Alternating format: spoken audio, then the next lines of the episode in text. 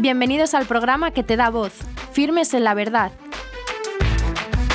con Mariana García de Alvear.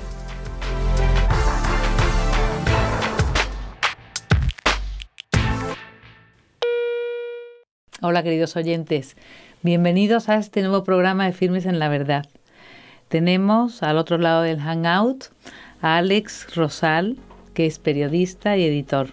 Él nace en Barcelona y eh, también, bueno, aparte de que estudió ciencias políticas, em, estuvo unos años en defensa de derechos humanos, es decir, es de fuertes inquietudes siempre, ¿no?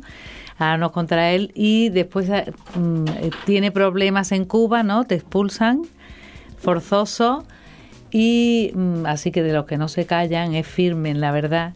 Y después, pues funda revistas como Chesterton, eh, también eh, tiradas diario de tiradas nacional como el Alfa y el Omega para ABC y Fe y Razón en la Razón. Y ahora mismo, eh, por lo que lo traemos aquí, es para hablar de religión en libertad. Alex, ¿qué tal estás? Mariana, muy bien. Muchas gracias de estar contigo y con toda tu, tu, audiencia. Gracias a ti. Oye, pues nos interesaba especialmente eso, adentrarnos en religión en libertad que tú nos explicaras cómo nace y por qué. Pues mira, nace hace como 10 años. Y entonces nace justo cuando empieza la eclosión de, las páginas web, de los diarios por Internet.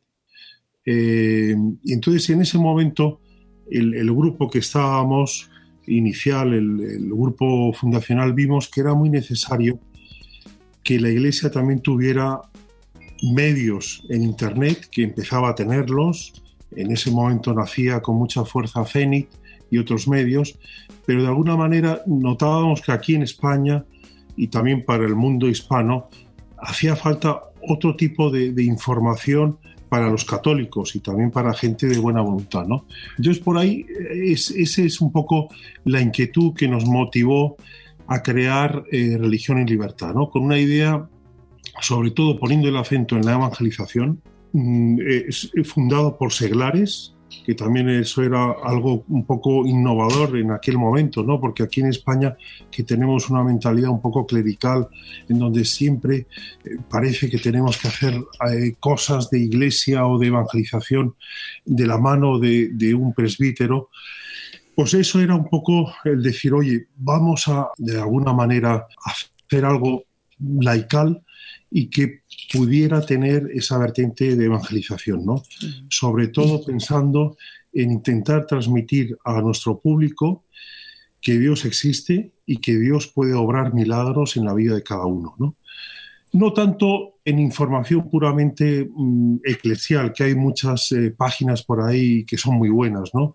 La información del día a día de la Iglesia, que también en religión y en libertad tiene cabida, pero sobre todo darle un matiz un poco diferente sobre todo en el, matiz de que mm, los cristianos en general tenemos que confiar más en Dios y que confiar que Dios puede hacer milagros en nuestra vida, que puede rescatarnos de nuestras pobrezas o de nuestros límites. Y justamente por eso queríamos hacer reportajes en donde se viera muy claramente que Dios está muy presente hoy aquí. ¿no? Y ese era un poco el, el motivo del nacimiento de Religión en Libertad. Claro, realmente eh, es una gran cosa que esté eh, formado por laicos, como tú dices, porque eh, aquí hay carencia, sobre todo hasta ahora, ¿no? Esto de, mm, dar a conocer a Dios y, mostrar esa realidad, ¿cómo lo conseguís? ¿Qué es lo que, qué artículos o qué, mm, aportaciones sugerís o atraéis a vuestra página?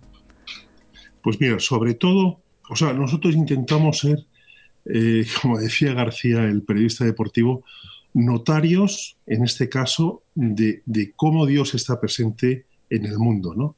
¿Y cómo está presente? Pues a través de, cantidad de, testimonios. O sea, en, Religión y Libertad presentamos testimonios de gente que ha encontrado a Dios, que de repente se le ha aparecido en su vida, o que eh, ha pedido al Señor que, se le hiciera presente o que le rescatara de, la situación en la que estuviera. ¿no? Entonces estamos publicando desde entonces muchos testimonios de gente que ha encontrado Dios, muchos testimonios de conversión, muchas eh, historias de milagros, eh, historias increíbles, o sea, algo que rompe un poco los esquemas humanos.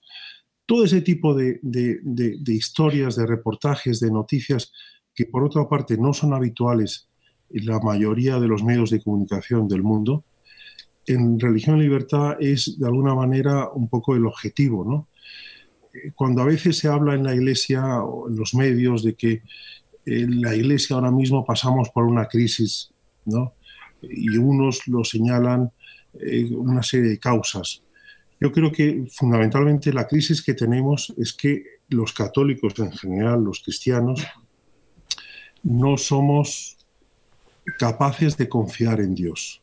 Te cuento una anécdota. Hace un año estuve con, con, mi familia en una boda de, un sobrino, en un pueblo muy bonito, perdido en una montaña, eh, al norte de Cataluña una boda preciosa, el sacerdote, unos 80, 83 años, hizo una homilía que cualquiera estaría encantado, ¿no? Habló de cómo los novios tenían que quererse, tenían que escucharse, tenían que tener paciencia, bueno, el típico discurso de boda que es muy bonito, pero es curioso porque en ningún momento habló de lo que significa justamente una boda cristiana o el sacramento del matrimonio, ¿no? Yo mientras que el sacerdote iba comentando todo ese tipo de, predicación que podía haberlo dicho perfectamente un psicólogo o el alcalde de, en un matrimonio civil, sin embargo, eché en falta lo que habitualmente o muchas veces en la iglesia no acabamos de decir, ¿no? que es que en un sacramento como el matrimonio, la clave para que una persona, un matrimonio esté unido, la familia esté unido, es justamente que el poder del matrimonio, del sacramento, actúe.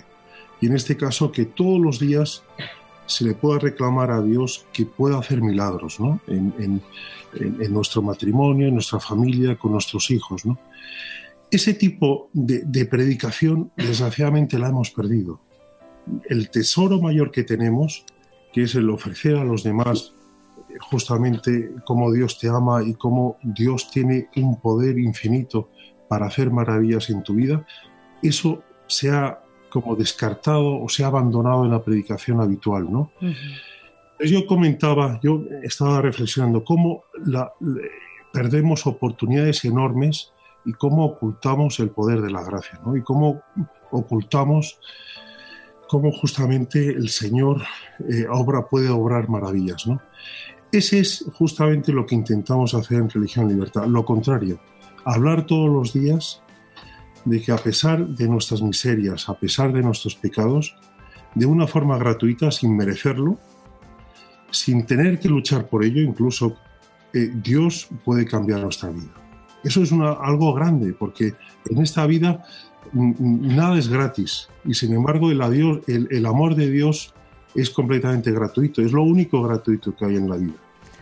Entonces, eh, ese es un poco el, motivo fundamental. Muy bien, entonces es lo único que el público, me imagino que va dirigido a todo público que se pueda interesar, pero por otra parte, ese título de religión en libertad quizá cierra un poco ahí, ¿no? Como puede echar para atrás a gente. Quizás el título no es lo mejor de, de, nuestro proyecto, ¿no? Debería haber sido un título mucho más neutro, mucho más abierto, ¿no? Para que gente que no es propiamente religiosa o que no es propiamente cristiana pudiera entrar. Pero por otra parte, no, por otra parte pienso que está muy bien porque eh, la religión al revés te abre a la libertad, porque precisamente eh, por otra parte, eh, lo veo me, interesante el decir, no, no, es que no te coarta, es que es donde te sientes libre, es lo que te da la libertad claro, eh, hombre, la verdad os hará libres, ¿no? Claro. Y ahora mismo, en, este momento en España y en otros países de América, eh, justamente el concepto de libertad es lo que ahora mismo se está poniendo más en cuestión, ¿no? Vamos a una dinámica, no solo en España, también en Europa, en, en muchos países, a una dinámica de dictadura del pensamiento único, de no eh, aceptar el desacuerdo, no aceptar los criterios contrarios, no aceptar en definitiva la pluralidad. Entonces, en ese sentido, sí que cobra un poco más de, eh, el que se llame religión en libertad. También queremos poner en valor que ahora mismo es muy importante vivir en libertad. Mm. vivir, o sea, que ahora que los cristianos perseguidos, muchas veces asesinados en Oriente, eh, esos no pueden vivir en libertad, pero aquí en Europa y en América, los cristianos y la gente religiosa o espiritual empezamos a percibir y empezamos a tener cierta certeza de que no vivimos en libertad o que se nos está cercenando la libertad de pensamiento, la libertad de expresión, la libertad de, de convivir en definitiva, ¿no? Entonces, mm, eh, desde Religión y Libertad, es verdad que nosotros desde hace ya años estamos mm, alertando a nuestros lectores, estamos llamando la atención sobre un, problema serio que ya lo estamos mm, eh, tocando ahora mismo, detectando, ¿no? Como es que lo políticamente correcto, el pensamiento único, eh, como es la ideología de género, como es eh, otro tipo de, ideologías, están penetrando mm, de forma peligrosa en nuestra sociedad y eso nos hace menos libres, ¿no? Por eso en Religión Libertad casi todos los días estamos alertando sobre este tipo de cuestiones que eh, ponen en peligro primero la educación de nuestros hijos, pero sobre todo ahora mismo lo que se pone en cuestión es que eh, los cristianos cada vez más nos están diciendo desde los poderes públicos, desde muchos medios de comunicación, que no tenemos derecho a pensar como, como pensamos y como dice el Evangelio, ¿no? Y eso realmente es grave. Claro.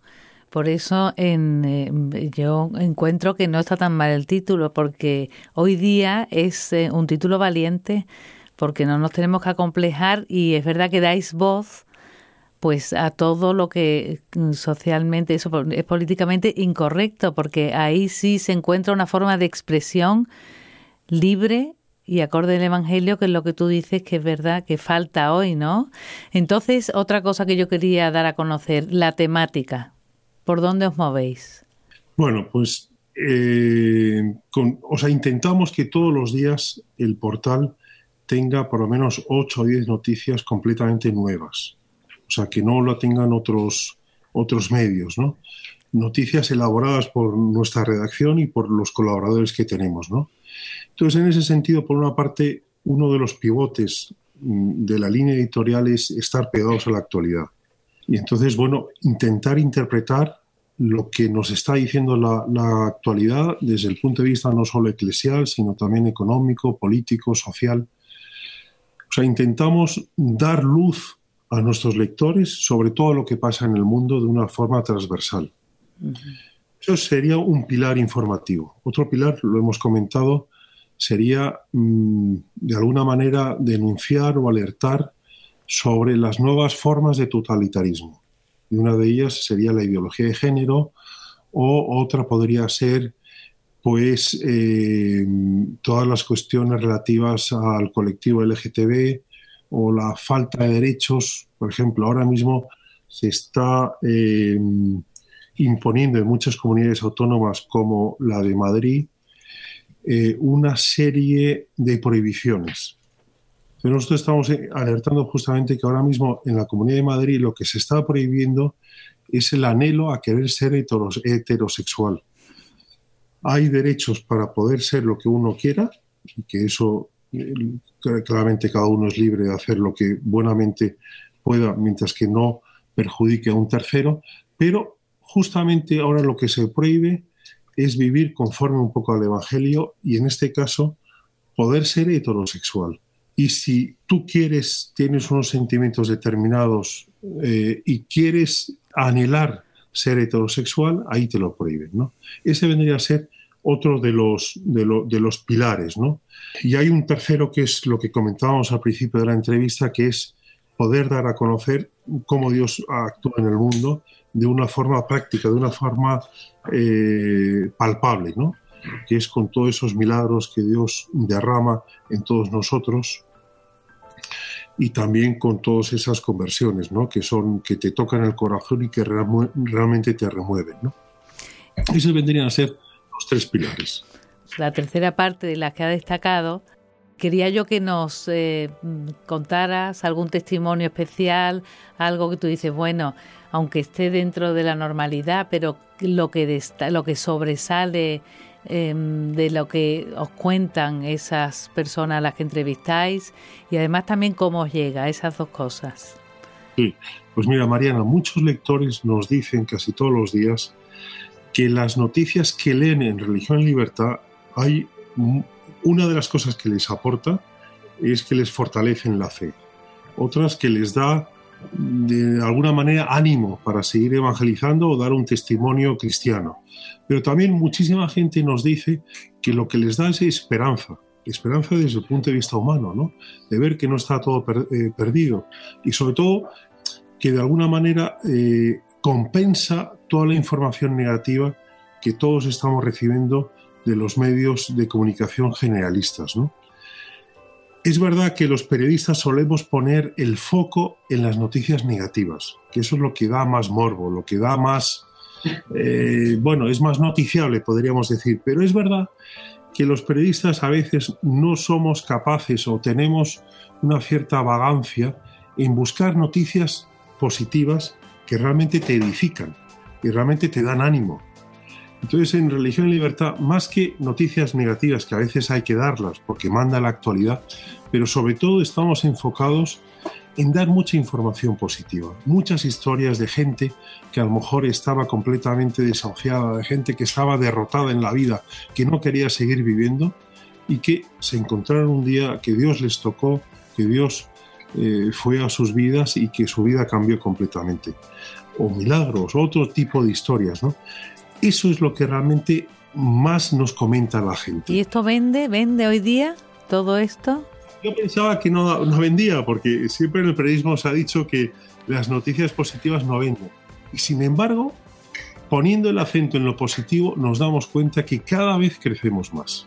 Bueno, pero también yo creo que sabéis dar estas noticias positivas, porque si es verdad lo que tú estás diciendo, que parece que no atrae, ¿no? Porque parece que lo positivo como mm, aburrido, pero es que lo dais de tal manera que lo hacéis atractivo, bueno, aparte que después se descubre y lo es, pero para em, lo hacéis con, es verdad, con fuerza para que el lector diga, bueno, venga, me voy a meter. Las propias historias tienen tal fuerza desde el punto de vista eh, periodístico, muchas son de película, que es que ya la propia historia te, te, te golpea la, propia historia te atrae, te, ayuda a clicar y a leerla, ¿no?